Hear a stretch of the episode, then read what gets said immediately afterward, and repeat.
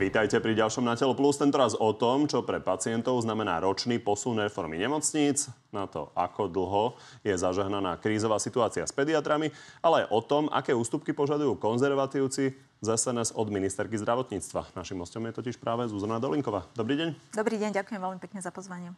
Pani ministerka, ja mám takú ambíciu dnes, že urobiť zrozumiteľnú reláciu o zdravotníctve. A teraz myslím nielen pre mm. lekárov a zdravotníckých analytikov, ale úplne pre všetkých. Pokúsime sa. Zvládneme to? Určite. Samozrejme, záleží to od divákov, ale e, teda nie od divákov, ale od, e, od mojich otázok, ale spätná väzba od divákov je taká, že e, v tých percentách za poistencov štátu, mm. stratifikácia, optimalizácia, tak sa občas stratia. Tak skúsme povysvetľovať tie veci tak, aby každý si z toho nie, niečo mohol zobrať. Uh, poďme začať tými uh, témami, kde máte kontroverzie so Slovenskou národnou stranou a medzi ne patrí aj tzv. potratová tabletka. Interrupcie totiž na rozdiel od veľkej časti uh, krajín v Únii uh, sa u nás teda robia len chirurgicky. A vy ste uh, pred voľbami hovorili, že si myslíte, že to treba zmeniť. Poďme sa na to pozrieť. Ja si myslím, že je najvyšší čas sa touto cestou vybrať a slovenské e, ženy si naozaj zaslúžia postúpiť aj interrupciu tak e, ako v okolitých vyspelých krajinách. To znamená, že čo najbezpečnejšie, modernými spôsobmi. Na úvod, prečo si toto myslíte? Myslím si to z pohľadu mňa ako ženy, podľa toho, čo ja mám načítané o, o tomto spôsobe interrupcie. Prečítala som si, tak ako ste povedali, dostala som, alebo nechal mi bývalý minister zdravotníctva na stole aj teda ten materiál, ktorý sa a, týka vykonania potratov vo forme teda potratovej tabletky alebo medicamentózne, keď to máme a, povedať takto, ako je to napísané. Ale napriek tomu mám ja z ľudského a, hľadiska aj osobne niektoré výhrady a otázky, ktoré by som sa chcela... K tomu sa teda... môžeme dostať, ale prečo si v zásade myslíte, že je potrebné, aby sme nemali nemali teda len chirurgický potrat, ale teda aj prostredníctvom tejto uh, potratovej tabletky. Z toho pohľadu, ako to mám ja načítané, je to z môjho pohľadu najbezpečnejšia forma. Je to uh, v kratšom intervale, čiže až do 7, iba do 7 týždňa uh, by sa mala podať táto tabletka. Je to samozrejme aj, ak hovoríme o efektivite zdravotného systému, lacnejší spôsob. Tá žena nie je toľko hospitalizovaná v zdravotníckom zariadení a určite každý invazívny zákrok do tela je teda viacej, je horší ako ten, ak by sme užili iba potratovú tabletku. No a teraz poďme k tomu, že ste hovorili. Ja si myslím, že je najvyšší čas sa touto cestou vybrať. Uh-huh. Prečo už nie je najvyšší čas? Pred voľbami bol, teraz už nie pretože som na e, stoličke ministerky zdravotníctva možno 4 týždne. Hovorím, ja som si ten materiál našla. Aj keď som preberala ministerstvo zdravotníctva, tak s pánom bývalým ministrom Palkovičom sme sa o tom rozprávali. Napriek tomu, že aj on uh, si pozrel všetky tie odborné stanoviská, tak uh, nechal to tam na podpis, nepodpísal to, bola to vláda odborníkov, ak to tak môžeme povedať. A ja sa toto témou budem určite zaoberať, ale dnes to naozaj nie je priorita, pretože ešte som si nestihla urobiť ani tie naozaj povinné stretnutia, ktoré bolo treba urobiť. Teraz Minulý týždeň sa schválilo iba programové vyhlásenie vlády. Budeme sa zaoberať najbližšiu dobu určite a musíme urobiť strašne veľa rokovaní ohľadom rozpočtu do zdravotníctva na rok 2024. Teraz sa riešilo dva dní vlastne v parlamente tá optimalizácia siete nemocníc, o ktorej ste hovorili. Čiže sú to také témy, ktoré, ktoré naozaj horia a určite sa dostaneme aj potom k tejto téme a budeme ju komunikovať. No, jedna z vecí, čo vám v tom bráni, je odpor Slovenskej národnej strany a pán poslanec Michalko to povedal pomerne jasne nie je vôľa podporiť potratovú tabletku. Myslím si, že ministerka Dolinková veľmi dobre vie, aký je postoj SNS.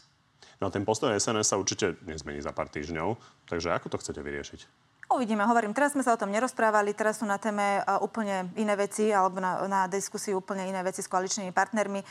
Ja si myslím, že nebudeme uh, pristupovať k rokovaniam s koaličnými partnermi tak, ako to bolo predchádzajúcej uh, vlády. My sme naozaj vláda, ktorá chce spájať, ktorá chce byť súdržná, ktorá chce byť konštruktívna. Ja si myslím, že akákoľvek uh, takáto vec, ktorá by mohla spôsobiť a vzbudzovať zbytočné vášne a emócie, sa má riešiť za zatvorenými dverami. Takže ak ja k nejakému takémuto kroku pristúpim, tak budem o tom najskôr rozprávať s koaličnými partnermi. Určite to ako jedno z prvých mojich rokovaní o tom alebo rozhodnutí bude vedieť premiér a následne potom, keď sa na nejakom rozumiem, ako sa v tomto dá to... urobiť kompromis, lebo pol tabletky nemôžete schváliť. To Nie. je buď alebo. No uvidíme, však budem sa snažiť vysvetľovať, argumentovať, budem sa snažiť presviečať. Ja hovorím, musím si aj ja ešte urobiť to stretnutie s odborníkmi, s ginekologmi, porodníkmi, možno sa tam bude niečo upravovať tej vyhláške a na základe toho potom uh, pôjdem za koaličným partnerom to obhajovať. Vy ste hovorili, že v prvom rade treba schváliť rozpočet pre zdravotníctvo, mm-hmm. to je určite podstatné. Takže predtým, než vám Slovenská národná strana odhlasuje rozpočet pre zdravotníctvo, asi nebudete zasahovať do potratovej tabletky. Dobre tomu rozumiem? Myslím si, že teraz je absolútne priorita naozaj rozpočet pre zdravotníctvo. Hej. A či potom nebude napríklad priorita kandidát kandidatúra Petra Pellegriniho a nerobiť možno kontroverzné rozhodnutia počas jeho kandidatúry, aby konzervatívci zase neboli nahnevaní? To uvidíme, či Peter Pellegrini urobí toto rozhodnutie a pôjde kandidovať. A na druhej strane si myslím, že uh, sú témy, ktoré, uh, ktoré sú naozaj dôležitejšie ako to, aby sme riešili teraz potratovú tabletku. Ja len, že keby som si typol, že skôr ako pred letom sa kontroverzných tém nedotknete, milil by som sa? Uvidíme. Dobre, tak si na to počkáme. V každom prípade, dokedy bude rozhodnutie o potratovej tabletke? Budúci rok to bude s istotou? To vám neviem povedať, ale je to téma, ktorá je na stole, je to otvorená téma a ja sa s ňou budem, uh, určite sa s ňou budem zaoberať. Nie je možné, aby to tam zostalo iba nepodpísané, takže ja, ja túto tému chcem riešiť, ale nie je to naozaj teraz priorita. Pani ministerka, viete si predstaviť, že do konca budúceho roka to nevyriešite? Keď vyriešime zastabilizovanie ambulantného sektora, vyriešime to, aby sa každý pacient dostal do tej nemocnice, do ktorej potrebuje. Keď vláda prioritne bude musieť konečne rozhodnúť po viac ako 30 rokoch o tom, kde bude stať nová národná nemocnica, prídu na rad aj takéto témy. Ale my sme slúbili vo svojom volebnom programe našim voličom, voličom strany hlas a vlastne všetkým uh, občanom, že budeme garantovať a robiť všetko preto, aby sme mali zabezpečenú modernú, dostupnú zdravotnú starostlivosť. Že ani v roku 2025 to nebudete mať rozhodnuté? Ja si viem predstaviť hoci čo, ale hovorím, že toto sú naše priority, o tomto budeme rozprávať a ak súčasťou dostupnej kvalitnej zdravotnej starostlivosti bude aj táto otázka, tak sa s ňou určite budem zaoberať. Dobre, takže dobre tomu rozumiem, že pokojne sa to môže ťahať aj roky. Ja hovorím, že mám to na stole a budem sa tým zaoberať. Uh-huh, tak uvidíme. A v každom prípade, keď ste spomínali tú koncovú nemocnicu, to mali byť rásochy. Uh-huh. Máme to už prestať volať rásochy? Oh, tak Či to je máme stále, začať volať stále tento projekt No, Ide o to, si, že, vysvetlím pre mimo. Bratislavčanov, mm-hmm. rásochy sú naozaj uh, smerom uh, v, pri výjazde na Brno. Zatiaľ, čo vy ste hovorili aj v predvolebných debatách, že si viete predstaviť, že by to malo byť skôr na vstupe do Bratislavy od Trnavy, od Žiliny a podobne. Mm-hmm. Takže bude to vhodnejšia lokalita, lokalita to predpokladáte? Uh, robí sa teraz taká, ak to môžem bližšie vysvetliť, taká ako optimalizácia siete nemocnice, ale v rámci Bratislavy. Potrebujeme si zistiť, aký je lôžkový fond potrebný v tých jednotlivých uh, budovách piatich, ktoré, v ktorých sa skladá dnes Univerzitná nemocnica v Bratislave. Ja som už mala jedno stretnutie ohľadom tejto siete bratislavských nemocníc bude mať ďalšie rokovania. Čakám zároveň aj na výsledky eh, Najvyššieho kontrolného úradu, ktorý mal urobiť audit vo vzťahu k výstavbe uh, univerzitnej nemocnice, v akom štádiu uh, a efektivite je postup tvorby aj celej projektovej dokumentácie, prevzatia tohto projektu a uvidíme. Nechám sa ja samozrejme poradiť o tom, že čo by bolo najlepšie, ale sú na zvaženie samozrejme rôzne spôsoby, ale tým chcem povedať, že za stranu hlas aj garantovať, že Bratislave bude, budeme rozhodovať o štátnej Národnej novej univerzitnej koncovej nemocnici. A dnes je pravdepodobnejšie, že to bude skôr na vstupe do Bratislavy smerom od Trnavy a Žily. To vám neviem povedať, ale sú ešte aj iné možno lokality, ako, je, ako sú Vajnory, ako sú Rasochy. Aká? Uvidíme. Nechcem to zatiaľ prejudikovať, pretože toto je tiež jedna z vecí, ktoré najskôr budem komunikovať s premiérom, s koaličnými partnermi a následne verejnosti. A teda možno sa tam vôbec ani nezakopne za tejto vlády, aj keď bude uh, do riadneho funkčného obdobia uh, vládnuť a len rozhodnete, kde tá nemocnica bude stať. Ja budem robiť všetko preto, aby do konca funkčného obdobia alebo do času, kedy ja budem sedieť na stoličke ministerky zdravotníctva, sa minimálne začalo kopať, lebo že za 4 roky neviem, koľko z toho stihneme, ale určite uh, chceme začať tie prípravné práce a procesy na výstavbe nemocnice. To, čo sme spomínali, potratová tabletka nie je jediná teda téma, ktorú SNS od vás žiadala. Už ste vyhovali v prípade tzv. transrodovej vyhlášky, teda uh, úprave postupov pri zmene pohľavia. Na úvod, koľkých ľudí sa toto vlastne týka? Pokiaľ ja mám informácie od mojich kolegov z ministerstva zdravotníctva, tak od vzniku Slovenskej republiky to bolo, myslím, 25 alebo 26 ľudí, ktorých boli, uh, tak, ktorým bolo takto zmenené pohlavie. Čiže za 30 rokov to bolo 25 ľudí. A v procese, v procese tej zmeny je okolo 100, 150 až 200 ľudí. Uh-huh. Lebo politici sa častokrát k tej téme stávajú, ako by každý desiatý si išiel meniť pohlavie. Presne tak. Presne tak, tak preto hovorím, že nehovorím, že každý nemá nárok na to, aby e, sa mu zabezpečilo e, to, čo, čo potrebuje, aj čo sa týka možno, že zmeny pohlavia, ale nie je to naozaj téma, ktorá, e, ktorá by bola tak vypukla a plošná a aby ten človek, ktorý to potrebuje, sa k tomu, čo potrebuje, nedostal. Dokedy tam bude tá nová vyhláška? Aká nová? My sme uh, povedali, že zrušíme odborné usmernenie. To odborné usmernenie by som mala dneska dostať to zrušenie dnes na podpis. A teraz uh, treba k tomu prispôsobiť samozrejme tie štandardné diagnostické a terapeutické postupy, aj keď teda sme slúbili, že nebudeme takí odborní. Ale treba proste nastaviť uh, ten proces, na základe ktorého môže tej zmene uh, dôjsť a uh, aplikovať ho, alebo teda prispôsobiť ho uh, nový, novej tzv. medzinárodnej klasifikácii chorôb. Je to Pani naozaj veľmi komplikované. trošku barlička, lebo predpokladám, že v západných krajinách napriek tomu, že prichádza k zmene klasifikácie klasifikácie chorôb, mm-hmm. tak tam zrazu neprerušia vlastne celé tieto procesy. No, chceme to tak mať, aby samozrejme niekto iný zase nemohol povedať, že to nie je lege artis, že to nie je v súlade s legislatívou a preto chceme uh, s odborníkmi si to dať na pravú mieru, pretože tá diagnoza bude úplne iná, ako bola doteraz, takže aby sme to mali v poriadku. Dobre, aby sme to nenaťahovali, tak opäť to možno bude trvať celé volebné obdobie? A to asi nemyslím. Čiže budúci rok to bude? Uh, tá, tá medzinárodná klasifikácia chorôb je už niekde uh, ku koncu, to znamená, že malo by sa to procesovať tak, ako aj sa bude schvalovať tá, uh, tie, tie predpisy k tomu. Budúci rok to bude vyriešené? Uvidíme. Dobre, tak sa poďme pozrieť, uh, ako to hodnotí Andrej Danko, mm-hmm. lebo on to považuje za svoj úspech, ten súčasný stav. Ja chcem poďakovať pani Dolinkovej, že tento krok urobili. A, a som hrdý na to, že napríklad aj takéto drobnosti postupne ako napríklad aj tú hlúpu stratifikáciu nemocníc budeme revidovať. Vás to pobavilo. Čo to znamená hlúpa stratifikácia nemocnic sa bude revidovať? Keď ja môžem povedať, tak, tak z môjho zatiaľ pohľadu samozrejme, že nie je to hlúpa stratifikácia nemocnic, ono to malo viaceré názvy. To citujem, Bolo to áno, optimalizácia, potom je to optimalizácia siete nemocnic, kategorizácia nemocnic. Ono ten uh, spôsob, akým sa to robilo od začiatku, ja som uh, kritizovala ešte nejako ministerka zdravotníctva, ale aj odborného pohľadu práve preto, že už to je také kliše, že ja hovorím, že stavíme domov strechy, pretože ideme Pani ministerka, ja vám dám pokojne priestor na to, aby ste to vysvetlili, mm-hmm. aký máte k tomu postoj a pokojne aj s e, historickým exkurzom. Ale čo znamená, keď Andrej Danko hovorí, že budete revidovať tú hlúpu stratifikáciu? Čo to znamená? Uh, ono čo ste to... si dohodli? Ja som si s Andrejom Dankom nedohodla nič, ani zo stranou SNS, teda musím povedať. Ja som eh, prišla na ministerstvo zdravotníctva, kde som zistila, keď som si sadla eh, na stoličku ministerky zdravotníctva, že jednoducho my neplníme legislatívu, ktorá by mohla ohroziť čerpanie peniazy z plánu obnovy a odolnosti, pretože od 1. januára nebudeme mať všetky nemocnice, ktoré na Slovensku máme, zaradené do siete, čiže do jednotlivých kategórií 1., 2., 3., 4., 5. úrovne nemocníc. Rozumiem, to môžeme rozobrať. Čiže to, čo ste doteraz urobili, tak to je to, čo on tým myslel, že to budete ja revidovať? Alebo alebo niečo ja som, ako, akýmkoľvek, ja som, nie, ja som o, iba odsunula, zaradila som nemocnice do kategórie, alebo teda ešte zaradím, lebo zákon ešte nepodpísala pani prezidentka, pokiaľ viem.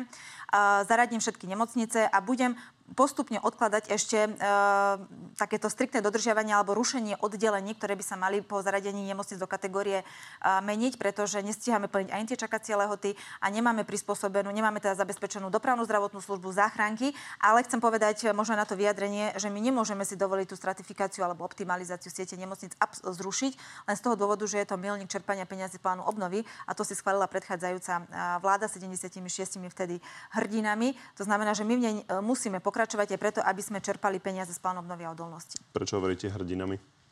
No tak sa to tak hovorila, že to boli hrdinovia, ktorí schválili ten zákon, pretože z môjho pohľadu sa to dalo robiť samozrejme aj inak, efektívnejšie a nastaviť ten zdravotný systém a cestu pacienta, aby sa dostal do nemocnice aj teda iným spôsobom, ako hneď optimalizáciou siete nemocnic. Ale už sa to tak stalo, Dobre. už je to milník, takže budeme v ňom pokračovať. Tak či to voláme, optimalizácia, stratifikácia, stále je to v zásade mm-hmm. rozdelenie do rôznych kategórií nemocníc, aby tie uh, naozaj uh, špičkové výkony robilo veľmi malo nemocníc, tak. tie špecializované menej a podobne, aby pacient teda dostal lepšiu zdravotnú starostlivosť. Toto je reálne? To sa naplní? No podľa toho kedy. Určite sa to nenaplní ani tento rok, ani ten budúci rok. Ten postup bude musieť nabiehať postupne. Teda... Ja sa pýtam na to, že vy ste to povedali, že to nie je reforma podľa vás. No ja si myslím, že to nie je reforma. Čiže vy idete robiť niečo, čo nechcete? No musíme v tom pokračovať, pretože hovorím, je to e, te, milník plnenia plánu obnovy a odolnosti, ale tak je to akási zmena systému e, alebo zaradenia kategorizácie nemocníc, čo si nemyslím, že úplne splňa pojem reforma. Ale ja v tomto roku 2024 chcem prispieť aj k tomu, aby sme zvyšili dostupnosť práve tej ambulantnej zdravotnej starostlivosti, aby sme motivovali aj teda lekárov viacej pracovať v ambulanciách, aby sme aj ich nejakým spôsobom viacej podporili a na základe toho, ak budeme viacej e, tej zdravotnej starostlivosti sústrediť práve do ambulancií, aby sa pacient dostal do tej ambulancie, do ktorej sa potrebuje dostať, tak potom už môžeme nejakým spôsobom možno, že meniť spôsob poskytovania tej zdravotnej starostlivosti aj v nemocniciach. Čiže filozoficky tam ide o to, že nemôžete uh, zrušiť niečo v nemocniciach, lebo sa to presunie do ambulancií, ktoré A nemáme, nemáme. do akých, presne tak. Rozumiem. Presne tak. Ale teraz, keď ostaneme pri, tý, pri tej optimalizácii, stratifikácii uh-huh. a podobne nemocníc, čiže uh-huh. to rozkategorizovanie, tak, aby tie najvyššie výkony boli iba v tých špičkových pracoviskách, toto niečo pacientovi prinesie? Prinesie, ale keď Čiže súhlasíte budem... s týmto? Ale áno, veď nikto nespochybňoval ten inštitút aj tie stratifikácie alebo optimalizácie od začiatku, len sa to robilo naopak. Začalo sa robiť legislatíva k nemocniciam a nemáme zabezpečenú tú sieť uh, alebo optimalizáciu, keď to zase poviem, ambulancií, či už všeobecných alebo špecializovaných. Dobre, tak som rád, že sme sa k tomu dopracovali. Takže v podstate napríklad Partizánske Snina, Rebuca, Mijava, Kráľovský Chomec, tam sú dnes pôrodnice, uh-huh. kde nebudú pôrodnice. Odsunuli ste to, malo by sa to udiať teda až o 13-14 mesiacov od teraz. Čo to pacientovi v tomto prípade rodičke prinesie? No v tomto prípade to znamená, že v roku 2024 tie pôrodnice tam zostajú, zostanú zachované, pretože oni sa mali meniť striktne e, len na základe počtu výkonov, ktoré samozrejme boli určené na základe e, odborných e, vyjadrení, posudkov a teda štatistík z okolitých krajín. Ale myslím si, že v niektorých nemocniciach, ale nechcem teda úplne hovoriť, že je to tak, sa budú zatvárať tie pôrodnice aj z dôvodu už nedostatku personálu, pretože Pani ministerka, ano? ja sa teraz len pýtam na to, že keď sa toto udeje, že sa niekde zavrú uh-huh. a tie pôrodnice, napríklad pôrodnice, ale môže to týkať chirurgii uh-huh. ta, a tak ďalej, neurochirurgii a podobne, že čo to pacientovi reálne prinesie z vášho pohľadu? že sa teraz zatvoria, no teraz sa nezatvoria. Ale keď sa ak, zatvoria, ak sa zatvoria a, a bude sa to nejakým dobudovanú... spôsobom sústrediť na nejaké jedno miesto, čo to prinesie? No, pri, Keď budú pacienti viac ono to cestovať, má, ale ono to čo má to podľa vás Ono to má viacero premených, preto sme to potrebovali odsunúť, pretože my teraz nevieme ani zabezpečiť to, aby sa ten pacient bezpečne do tej nemocnice, ktorá bude ďalej od jeho miesta bydliska dostal, pretože nemáme vybudovanú sieť záchrannej zdravotnej služby, dopravnej zdravotnej služby, nemáme zabezpečený prevoz pacientov a uh, nižšiu právnu normu, ktorá by zabezpečovala prevoz pacientov z jednej nemocnice do druhej. To znamená, že my musíme urobiť všetko toto a ak toto ten postup, uh, ten proces bude postupný, bude zastabilizovaná tá ambulantná zdravotná starostlivosť, budeme mať záchranky, budeme vedieť e, manažovať pacienta, tak potom sa dostane až v tom nevyhnutnom štádiu aj do vzdialenejšej nemocnice. Ale toto je proces, ktorý nevyriešime ani za rok, ani za dva určite ešte. No a na to sa pýtam, čo to podľa vás pacientovi prinesie? Keď bude cestovať ďalej, ale bude tam možno človek, ktorý robí viac tých výkonov. Teraz mu to neprinesie nič, ale ak to bude všetko nastavené tak, že budeme mať zabezpečený ten spodok, tak potom sa dostane do nemocnice, ktorá sa bude áno špecializovať iba na niekto, alebo bude robiť viac tých výkonov, čiže ten lekár uh, bude mať väčšiu zručnosť, bude to, možno, uh, bude to určite bezpečnejšia zdravotná starostlivosť, ale to v tomto okamihu nevieme garantovať, pretože my ani nevieme, že ak niektoré oddelenia zrušíme, či tí lekári z tých zrušených oddelení nám odídu do tých vzdialenejších nemocníc, či pacienti nebudú naopak nie kratšie, ale dlhšie čakať, pretože tam nebude personál, ktorý by im ten výkon poskytol. Takže do budúcnosti má to ten efekt špecializovania a sústredenia zdravotnej starostlivosti kvalitnejšej, možno do kvalitnejších zariadení, ktoré robia viacej výkonov, ale dnes toto nevieme garantovať. Ja sa uh, možno z vášho pohľadu pýtam absolútne banálne, ale toto sú naozaj otázky, ktoré si ľudia kladú špeciálne, keď uh, ich politici upozorňovali, že im idú porušiť nemocnice a že sa nedostanú do tých nemocníc a že nebudú ošetrení a podobne. Čiže vy principiálne teda súhlasíte s tým, že keď sa bude robiť dvakrát viac výkonov, niekde, tak ten pacient bude zdravší, bude mať lepšiu zdravotnú starostlivosť a bude to bezpečnejšie? Áno, ale na Slovensku je to dneska utopia. Toto je filozofia tej reformy, ale dneska je to na Slovensku utopia, lebo my to nevieme zabezpečiť. A preto hovorím, že to nie je v súčasnej podobe reforma, ktorá by nejakým spôsobom výrazne zlepšila dostupnú zdravotnú starostlivosť pre slovenského pacienta, pokiaľ nebudeme mať zabezpečený ambulantný systém, nebudeme mať zabezpečené záchranky, dopravnú zdravotnú službu a potom sa môžeme pozrieť na tú špecializáciu výkonov a nemocnice. Koľkokrát to ešte budete odsúvať? Ja, som to posunula zatiaľ o 12 mesiacov, pretože som naozaj to nebolo pripravené a nevedela som o tom, že to takto nie je pripravené, že si predchádzajúca vláda nesplnila tú svoju úlohu, ktorú si v roku 2021 zákonom stanovila a budem robiť všetko preto, aby sme e, postupovali v tom už od toho ďalšieho roku 2025, tak ako to bolo namodelované. Je to reálne? Richarda Rašiho som sa pýtal ako bývalého ministra zdravotníctva. Povedal, že je to teda za 12 mesiacov dosť. No preto hovorím, že budeme musieť robiť všetko preto, aby sme to naštartovali. Ja sa budem snažiť aj tie čakacie doby možno, že uh, skôr sprocesovať, aby pacienti mali, ma, mali, uh, mali nárok. Ale neviem vám ja teraz všetko povedať, či bude. Snažím sa robiť tak, aby nebola zabezpečená, nebola priestor? ohrozená dostupná zdravotná starostlivosť v prvom rade pre pacienta. Máte tam priestor?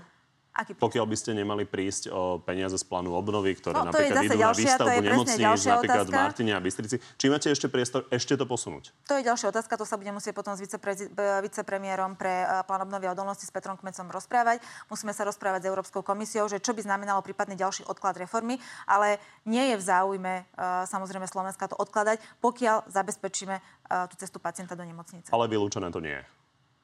Eh, Budeme robiť všetko preto, aby sme plnili milníky plánu obnovy a dostali aj peniaze na to určené. Nie je vylúčené, že to budete posúvať o takomto čase, o rok ešte, o pár mesiacov. Pre nás je dôležité to, aby pacient eh, mal zabezpečenú dostupnú a zdravotnú starostlivosť a aj bezpečnú cestu do ktorej, ktorej nemocnice. Ak to niektoré nemocnici nebude zabezpečené, budeme hľadať cestu a spôsoby, ako to zabezpečiť. Keď už hovoríme o to, v ktorej kategórii kto má byť, a, tak vy ste do tej elitnej zarodili dve súkromné, ktoré ale nesplňujú podmienky. Sú to Bratislavské bory, ktoré patria Pente a Kardiocentrum v Košiciach Šaci, ktoré patria Aglu. Prečo? Nie sú to jediné, ktoré nesplňajú podmienky. Keby sme išli striktne takto a odmietam, že by bolo nejaký nezákonný postup eh, zvolený. To som Ako... nepovedal, že jediné. Som povedal, že dve, ktoré nesplňujú podmienky. No, dobre, takže idem uh, postupne. Pri tých boroch tam bol problém, alebo teda uh, medializovalo sa, alebo sa rozprávalo o tom, že nesplňa sa spádová oblasť, prečo nemocnica nemôže byť zaradená do tretej kategórie. Napríklad takéto podmienky nesplňa ani nemocnica Žilina, Martin uh, alebo Trenčín. A je to presne z toho dôvodu, že my nevieme dnes garantovať, alebo nevieme vlastne mm, nejakým spôsobom povedať, že čo je to tá spádová oblasť, či ide o ľudí, ktorí majú v danej lokalite trvalý pobyt, prechodný pobyt, nejakú korešpondenčnú adresu.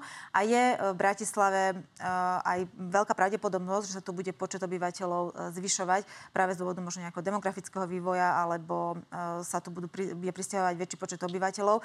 Čiže ak je dôvod len táto spadová oblasť a všetky ostatné podmienky Bory splňajú, tak aj pozrieť sa na štátne nemocnice, ktoré boli zaradené do vyššej kategórie práve len z dôvodu, že nesplňajú e, tú spadovú oblasť, tak, a ktorú v zásade ešte nemáme ani e, legislatívne vymedzenú, že čo to tá spadová oblasť je, tak e, som na základe aj odporúčania a hlavne na základe odporúčania môjho poradného orgánu, ktorý je Rada pre tvorbu siete, zaradila a zaradila Bory do tretej kategórie. Jak oni mali aj trošku problém s personálom, s tým ste spokojná? Tamto, ne, myslím, že v tej rade, ktorá o tom rozhodovala, toto, sa, toto neboli ako jedna z námietok. A to kardiocentrum v Košiciach, Šaci?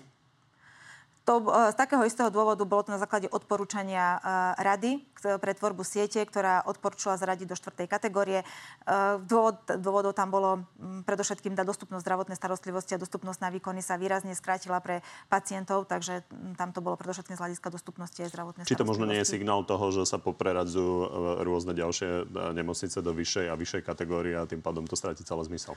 Ale tá rekategorizácia bude bežať tak či tak, pretože podľa zákona každé dva roky nemocnice, pokiaľ menia spôsob poskytovania zdravotnej starostlivosti, sa môžu rekategorizovať a dokonca na základe žiadosti nemocnice sa môžu aj každý rok zmeniť e, tá, tá úroveň nemocnice, takže tam to nie je v rozpore so zákonom.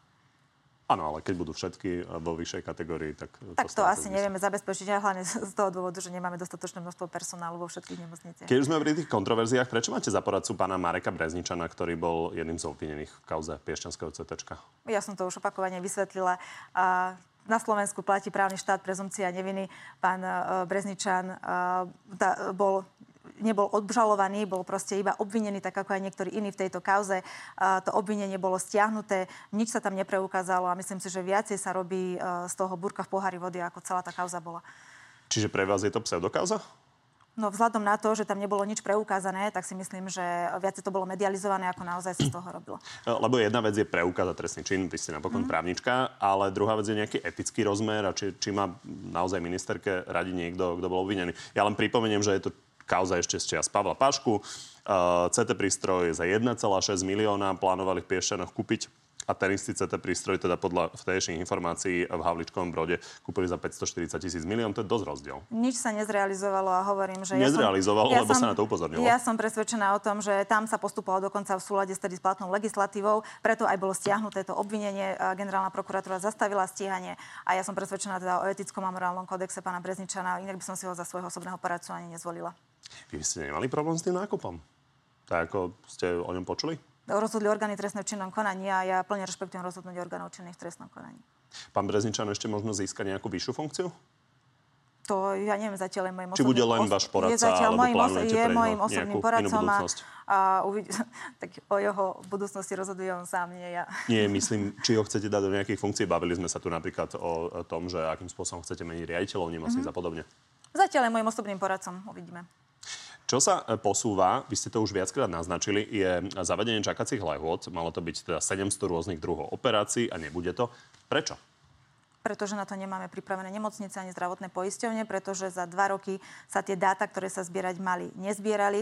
A ak by sme toto spustili do plnej prevádzky, tak eh, po všetkých stretnutiach s, so sektorom, s nemocnicami súkromnými, štátnymi, zdravotnými poisťovňami som bola ubezpečená, že nevieme doručiť naplnenie litery tohto zákona a preto aj to som o 12 mesiacov posunula. Pani ministerka, ja sa teraz naozaj opýtam, že za ľudí, že v Mhm. 20. rokoch 21. storočia, že my si nevieme stanoviť jasné doby na čakanie na bedrový klop. Ako je to možné? No vidíte sa, vidíte, ja som tu mesiac, 4 týždňa a Nie, ja, ja sa pýtam pýtam, presne, lebo sa v tom pohybujete ja sa pýtam presne to isté, nie pretože, ste nováčik pretože keď ten zákon bol schválený, tak to schválila vláda Olano a ja som sa to aj predchádzajúcich ministrov alebo ex-ministrov pýtala, že vy ste vlastne niečo nesplnili, schválili ste zákon, ja ho mám teraz naplniť, pretože ho neviem naplniť, preto to musím odsunúť a začať robiť všetko preto, aby sme aj tie softvery, aj tie dáta medzi e, nemocnicami a zdravotnými poisťovňami začali zbierať, aby sme literu zákona vedeli naplniť. To e, musíte sa pýtať tých, ktorí to mali za úlohu. Dobre, tak poďme sa pozrieť, čo povedal na to Marek Krajčí.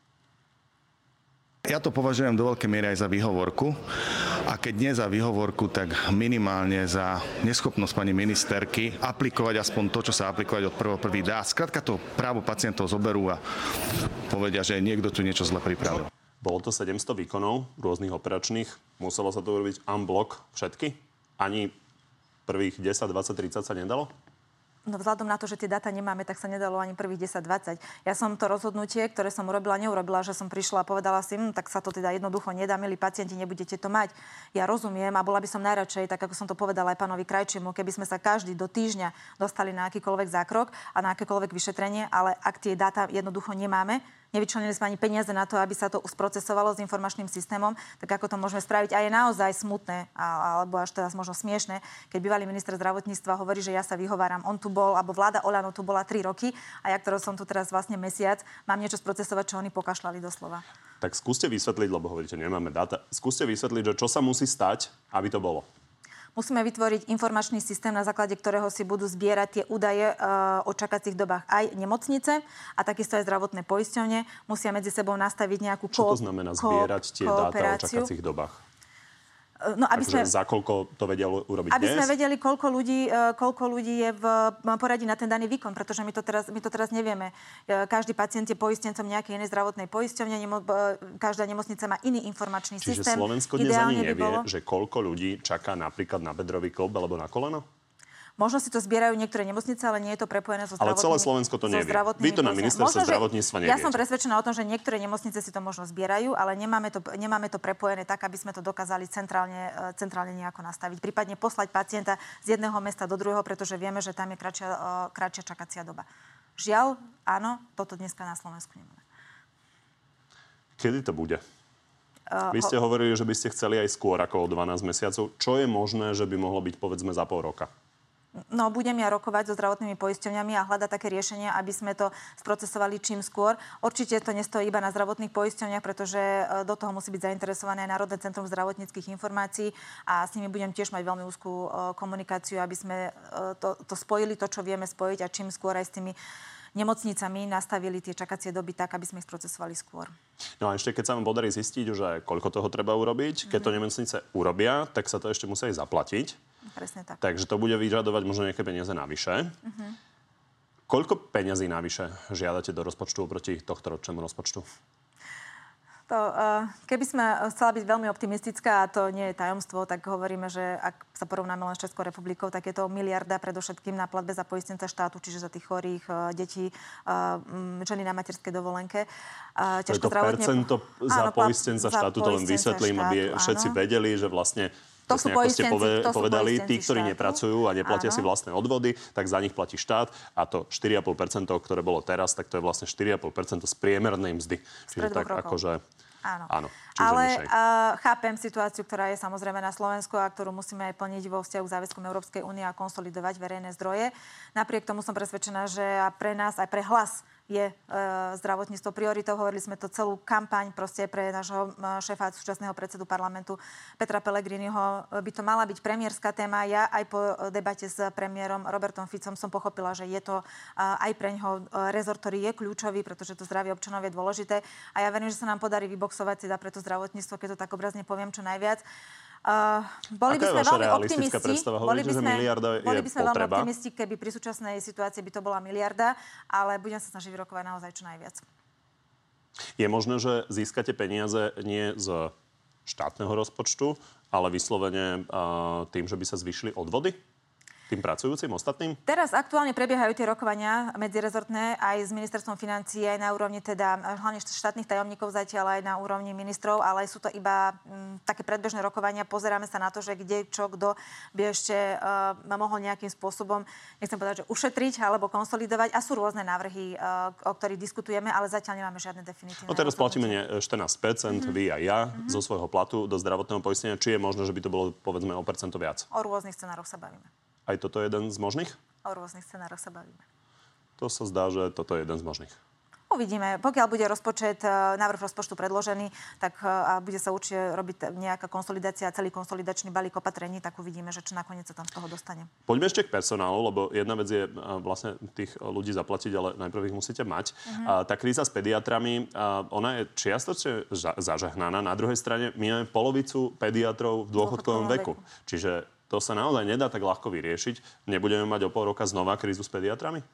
Ja verím, že nie. Áno, tak ako ste povedali, ja som teda sa dohodla, alebo a ďakujem za tú ústretovosť s hlavnou odborníčkou pre pediatriu, pani Elenou Prokopovou, aby tí pediatri, ktorí podali výpovede z ambulantných pohotovostných služieb, ich na teraz stiahli s tým, že majú môj verejný prísľub, že budeme riešiť tú krízu komplexne aj vo vzťahu teda tej sieti alebo reforme, keď to mám povedať, všeobecnej zdravotnej, ambulantnej zdravotnej starostlivosti pre deti a dorast. A súčasťou tých opatrení je samozrejme aj to, čo som, ak hovoríme o ambulantnej pohotovostnej službe hovorila, že chceme zaviesť tú edukáciu vo vzťahu k rodičom, chceme spustiť možno nejaké teda tie weby, možno nejakú infolinku, ktorá by hovorila o tom, že či s danou diagnozou majú alebo nemajú chodiť rodičia s dieťaťom na pohotovosť, ale zabezpečiť, ale, ale zabezpečiť aj tých 5 dní, aby ambulovalo Presvedčíte sa. rodičov, že s osoplíkom možno nevolať alebo s osoplíkom nechodiť, to asi výrazne nepohne tým problémom. Takže čo s tým? No, uh, Nebude takto... treba redukovať naozaj zdravotnú starostlivosť z tohto Myslíte pohľadu pre pohotovostné služby? Ako ten návrh, ktorý pediatri dali, že skrátiť ambulantnú pohotovostnú službu do 8 a za, zároveň jedným dýchom dodať, že budú naozaj ambulovať 5 dní v týždni. Je to s jedným návrhom, o ktorom ja chcem ešte rozprávať a diskutovať aj o tejto legislatíve. Ak by to pomohlo, že budeme ich mať oveľa dlhšie potom v tých ambulanciách, ale toto je iba aj tak čiastkové riešenie. My potrebujeme nových mladých lekárov do ambulancií dostať, pretože oni, tí, ktorí sú v dôchodkovom veku, prirodzene, prirodzene pôjdu do toho dôchodku, či skôr, či neskôr. Áno, a bude to trvať roky nových mm-hmm. pediatrov mať Takže je možné, že sa dopracujeme aj k okresaniu detských pohotovostí. To, to, nie, to teraz o tom nechcem rozprávať, pretože o tom sme sa nerozprávali, ale našim cieľom je aj teda s ministrom školstva, mojim kolegom Tomášom Druckerom a bývalým ministrom zdravotníctva robiť skôr tie opatrenia, ako aj už teraz dostať viacej tých eh, mladých ľudí na, na štúdiu medicíny, zvýšiť počet eh, medikov na lekárskych fakultách, aby teraz o, to, o tomto probléme, ktorým hovoríme dnes, sme už začali riešiť vlastne do budúcnosti. Tak ako ste povedali, že Pani za 20 rokov mi elegantne odbehli k riešeniu, ktoré bude trvať 10 rokov od riešenia, ktoré teraz, možno budúci rok budete musieť zavázať. No ak hovoríme o rušení pohotovosti, dnes to nie je téma dňa. Niektoré sa zrušili, myslím, že 6 sa ich zrušilo od 1. oktobra. Zatiaľ nám to nejakým spôsobom neohrozilo eh, dostupnú zdravotnú starostlivosť, ale všetky opatrenia, ktoré pre, eh, pri pohotovostiach alebo aj zdravotnej starostlivosti, aké také, eh, robiť budem, budem robiť tak, aby nebola ohrozená dostupná zdravotná starostlivosť a to súvisí aj s tou optimalizáciou sieti nemocnic. Dobre, tak poďme teraz k lekárom ako celku. Fakt mm-hmm. je, že máme problém s lekármi. Mm-hmm. Môžeme si mi dovoliť, že popri tom stovky zahraničných študentov produkujú naše lekárske fakulty? No veď preto hovorím, že ja, tak ako Aké, sme slúbili... Aký je ten stav? My máme tri lekárske fakulty v Kočiciach, Martine a, a Bratislave. Bratislave. Koľko e, zahraničných študentov produkujú? Uh, myslím, že to vychádza okolo 300, preto sme hovorili, že 150, okolo, okolo 300 ročne. V Bratislave je to zhruba tretina. Nemyslím si. Myslím si, že Bratislava má dokonca najmenší počet uh, zahraničných študentov, najväčší počet je v Martine. Tam tak je to dokonca... je to v Bratislave? Takže je to skoro, Martine je to skoro pol na pol že tam je to, ten pomer je takýto. A preto sme povedali, že ich, keď ich o polovicu znižíme, čiže okolo tých 150 by bol taký počet, že by sme dokázali prijať slovenských študentov a zároveň nájsť aj peniaze v rozpočte, ktoré budeme musieť nájsť na to, aby sme ten e, rozdiel finančný výpadok fakultám dokázali Toto zase zvonka vyzerá, že absolútne nepochopiteľne. My máme problém s lekármi uh-huh. a mhm. školíme Norov a Nemcov. No, veď presne preto, ale tento problém už tu uh, sme riešili, ešte keď bol Peter Pellegrini premiér, vtedy uh, z, ten znižil, alebo dá zmenil ten pomer slovenských a zahraničných, že o 100 navýšil slovenských študentov, potom to aj dofinancoval, len sa to stoplo. Proste prišla vláda v roku 2020, ktorá toto opatrenie zastavila a už sme za tých 5 rokov mohli mať vyzdelávaný takmer jeden celý ročníka nového lekára. Lebo to školné je koľko? Nejakých 10 tisíc možno? Myslím, že takto vychádzam. Mhm. 10 tisíc na 100 študentov. Mhm. No to nie je dôležitý peniaz v rámci zdravotníctva milión eur. Preto hovorím, že my sme vyratali teraz, že by to bolo okolo 2,5 milióna, keby sme navýšili o 150 študentov je, sú to naozaj v tomu, e, tej požiadavke štátu, alebo teda tomu dopytu štátu na to, aby sme objednávke štátu na, na, na ten zdravotnícky personál zabezpečili, sú to naozaj malé peniaze, ako hovoríte. A je to to, čo potrebujeme, pretože ak nebudeme mať lekárov, zbytočne budeme stavať akékoľvek nemocnice. Poďme ešte k budúcnosti hlasu. Uh, už skoro totiž uh, prídete možno o predsedu strany, ktorý ale teda stále váha s ohlasením kandidatúry na prezidenta. To nie je, že ideme sa zahrať, že či to vyjde, nevyjde. To je, to je tak vážne rozhodnutie, že prosím, netlačte na mňa, ja ho spravím dôstojne a spraví čas. Pani ministerka, úprimne, vy si ešte viete predstaviť, že by Peter Pellegrini nekandidoval na prezidenta? Je to jeho rozhodnutie, my ho budeme plne rešpektovať. Ja som podpredsednička strany. Uh, je to najlepší predseda našej strany, akého by sme si ho mohli Toto kedykoľvek, máte všetci nacvičené, kedykoľvek to všetci predstaviť. Hovoríte. Ideálne by bolo, ak tak sme si to želali, aby bol premiérom uh, a teda predsedom vlády Slovenskej republiky. Teraz zastáva pozíciu predsedu parlamentu a rozhodnutie, ktoré on urobí v určitom čase, pretože iste viete, že to je rozhodnutie, ktoré, uh, ktoré je asi bude jeho najdôležitejšie v živote, aké kedy urobil. Budeme rešpektovať a plne ho v tom podporovať. To na podstate už povedal a v tej svojej výpovedi. Ja sa pýtam, či si viete predstaviť, že by Peter Pellegrini nekandidoval na toho prezidenta. Ja budem rešpektovať akékoľvek jeho rozhodnutie. Nevie, nevieme dneska, kto bude kandidovať. Vieme, že hlasí kandidatúru pán Korčok a uvidíme, že kto, koľko bude mať ešte vyzývateľov. Ak by odišiel, prežije to hlas? Hlas je strana, ktorá má 2500 členov, má naozaj širokú členskú základňu. Je to strana, ktorá, keď tak môžem povedať, vyhrala komunálne voľby, pretože sme mali najviac kandidátov, ktorí kandidovali za stranu hlas okrem tých nezávislých. Je to Tie stran... komunálne voľby sú veľmi špecifické. Tam bolo niekoľko výťazov, ktorí sa hlásili k tomu KDH tvrdilo, že to vyhralo. Ale všetky tie štatistiky vychádzajú alebo hovoria o tom, že my sme tie, boli výťazom týchto volieb. Uh, uhrali sme ako strana, ktorá mala 3 roky e, od svojho založenia 14,7% vo veľkých parlamentných voľbách a ja si myslím, že je to životaschopná strana, ktorá e, má čo ešte Slovensku povedať. Je vylúčené, že by ste vstúpili do Smeru po odchode uh, Petra Pellegriniho? Toto sú veľmi špekulatívne otázky. Ja som podpredsednička strany Hlas a ďakujem za tú možnosť, že som ju dostala. Čiže nie je to vylúčené? Je to špekulatívna otázka. O, Matúš Šuta ešte, keď sedel uh, na tej stoličke, na ktorej ste sedeli uh, práve vy, uh, tak hovoril, že on je uh, teda hlasák a on si to teda rozhodne predstaviť. Takisto aj ja. A ja som presne hlasačka takisto. Tak uvidíme. Uvidíme. Ako sa to celé rozohrá. Ďakujem, že ste prišli. Ďakujem veľmi pekne za pozvanie. Pekný deň prajem všetkým. Z dnešného Na telo plus je to všetko. Pri ďalšom sa vidíme opäť v útorok o 14. na životu na TV novinách alebo si nás nájdete v archíve a na podcastoch. Príjemné popoludne ešte.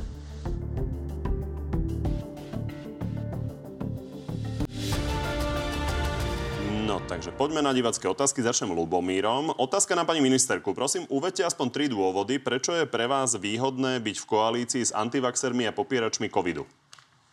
Pre nás je výhodné byť v takej koalícii, kde dokáže hlas presadzovať svoj volebný program. Ja si myslím, že v programovom vyhlásení vlády si hlas dokázal presadiť 95% toho, čo bol mal, mal vo svojom volebnom programe a preto e, je pre mňa dôležité v oblasti zdravotníctva naplňať svoj volebný program. Jasné. Ale jedna vec je to napísať a potom zrealizovať. No ale pre nás sú dôležité uh, nie samozrejme tie sluby, ale tie sluby aj plniť. A ja si myslím, že už za tým prvý mesiac, čo som na pôde ministerstva zdravotníctva, sme dokázali čiastočne vyriešiť aspoň pediatrickú krízu.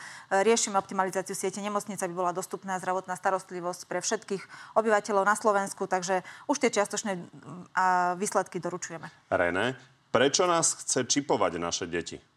A to nie je vôbec pravda. Nikdy som nepovedala o nejakom čipovaní a to bož o povinnom očkovaní, ak sa Vy ste bavíme. nepovedali, ale toto si myslí časť možno voličov niektorých aj koaličných strán. Nie je to pravda.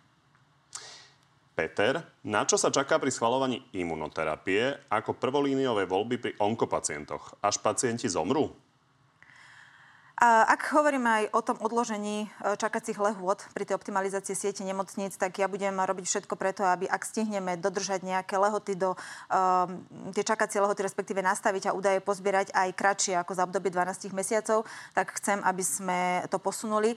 Neslúbujem, že to tak bude, pretože z tých prvých rokovaní, ktoré som mala so zdravotnými poisťovňami, naozaj dáta nemáme, ale ja budem sa snažiť robiť všetko preto, aby sa každý pacient čím skôr dostal k tej liečbe, ktorú potrebuje. Lukáš, prečo niektoré okresy už neočkujú proti covidu? Môjho deda poslali z Michalovec do Košic. To je zase opačný tábor ako René. Áno, áno. e, Očkuje sa v očkovacích centrách a v nemocniciach, pretože dnes máme vakcíny, ktoré sú majetkom štátu a nevieme ich darovať do súkromných ambulancií a preto môžu očkovať iba e, tie štátne nemocnice, v ktorých teraz máme vakcíny a do ktorých tie vakcíny vieme vlastne dostať. Ale ja robím všetko preto, ak je nejaká dlhšia čakacia doba, aby sme zrýchlili e, očkovanie, aby sa možno že rozšíril počet dní alebo sa z, vyšiel počet pacientov, ktoré dokážeme za jeden deň zaočkovať. Takže sledujeme to na týždennej báze a pokiaľ je nejaký problém, tak s riaditeľmi nemocnic to operatívne riešime. No ale keď pošlu niekoho z Michalovec do Košic, tak on príde do tých Košic možno. Ale to je problém. No, pacient príde, do, pacient príde do Košic, ale tak ako keď sa chce zaočkovať, dobrovoľne No zaočkovať. ja len, že či budete nie- vedieť, že je problém, je keď problém. uh, potom tí pacienti napríklad prídu uh, 50-100 kilometrov. A tak oni sa prihlasujú, je tam nejaká, nie sú tam nejaké čakačky, tie čakačky evidujeme a uh, podľa toho potom rozširujeme aj tie kapacity. Noro, prečo toľko ustupuje SNS? Ja si nemyslím, že ustupujeme SNS. Uh, urobili sme na základe toho, že sme potrebovali získať dôveru vlády na Samozrejme, to bola zásadná požiadavka koaličného partnera. Jeden ústupok, ale uh, myslím si, že tých ústupkov aj koaliční partnery preto, aby mohlo byť schválené programové vyhlásenie vlády, museli urobiť niekoľko. Našou požiadavkou za stranu hlas, bez toho, bezpodmienečnou, aby sme vstúpili do koalície, napríklad bolo jasné ukotvenie Slovenska v Európskej únie a v NATO. Toto sa nám podarilo presadiť a uh, každý máme samozrejme nejaké svoje požiadavky, ktoré chceme v rámci stability vládnej koalície presadzovať. Lenka, či sa chystá vymieňať riaditeľov nemocníc? V závislosti od toho, o ktorej nemocnice hovoríme, sú niektoré nemocnice, ktoré to riadenie naozaj majú na veľmi než zlej úrovni by som povedala, už niektoré zmeny sme urobili a určite ešte k niektorým pristúpim. Martin, prečo nechcú zvýšiť poplatok na pohotovosti, ktorý je teraz 2 eur alebo 10, aspoň na 20 eur? Ja si myslím, že dostupnosť ambulantných pohotovostných služieb a, treba... Treba možno motivovať tých, alebo respektíve uh, robiť osvetu medzi tými pacientami, s akými diagnózami uh, treba chodiť na uh, pohotovostné služby. Treba zabezpečiť to, čo je pre mňa také kľúčové, ambulantnú zdravotnú starostlivosť počas celého dňa. A potom, keď budú mať ľudia dostupnú ambulantnú zdravotnú starostlivosť, tak nebudú ani v takej mere rozširovať alebo využívať teda aj tie pohotovosti. A nemyslím si úplne, že zvyšovanie poplatkov je v tomto prípade úplne tá prvá cesta, ktorú by sme mali ísť. Čiže poplatky možno až vtedy, keď sa bude dať dostať cez deň k lekárovi?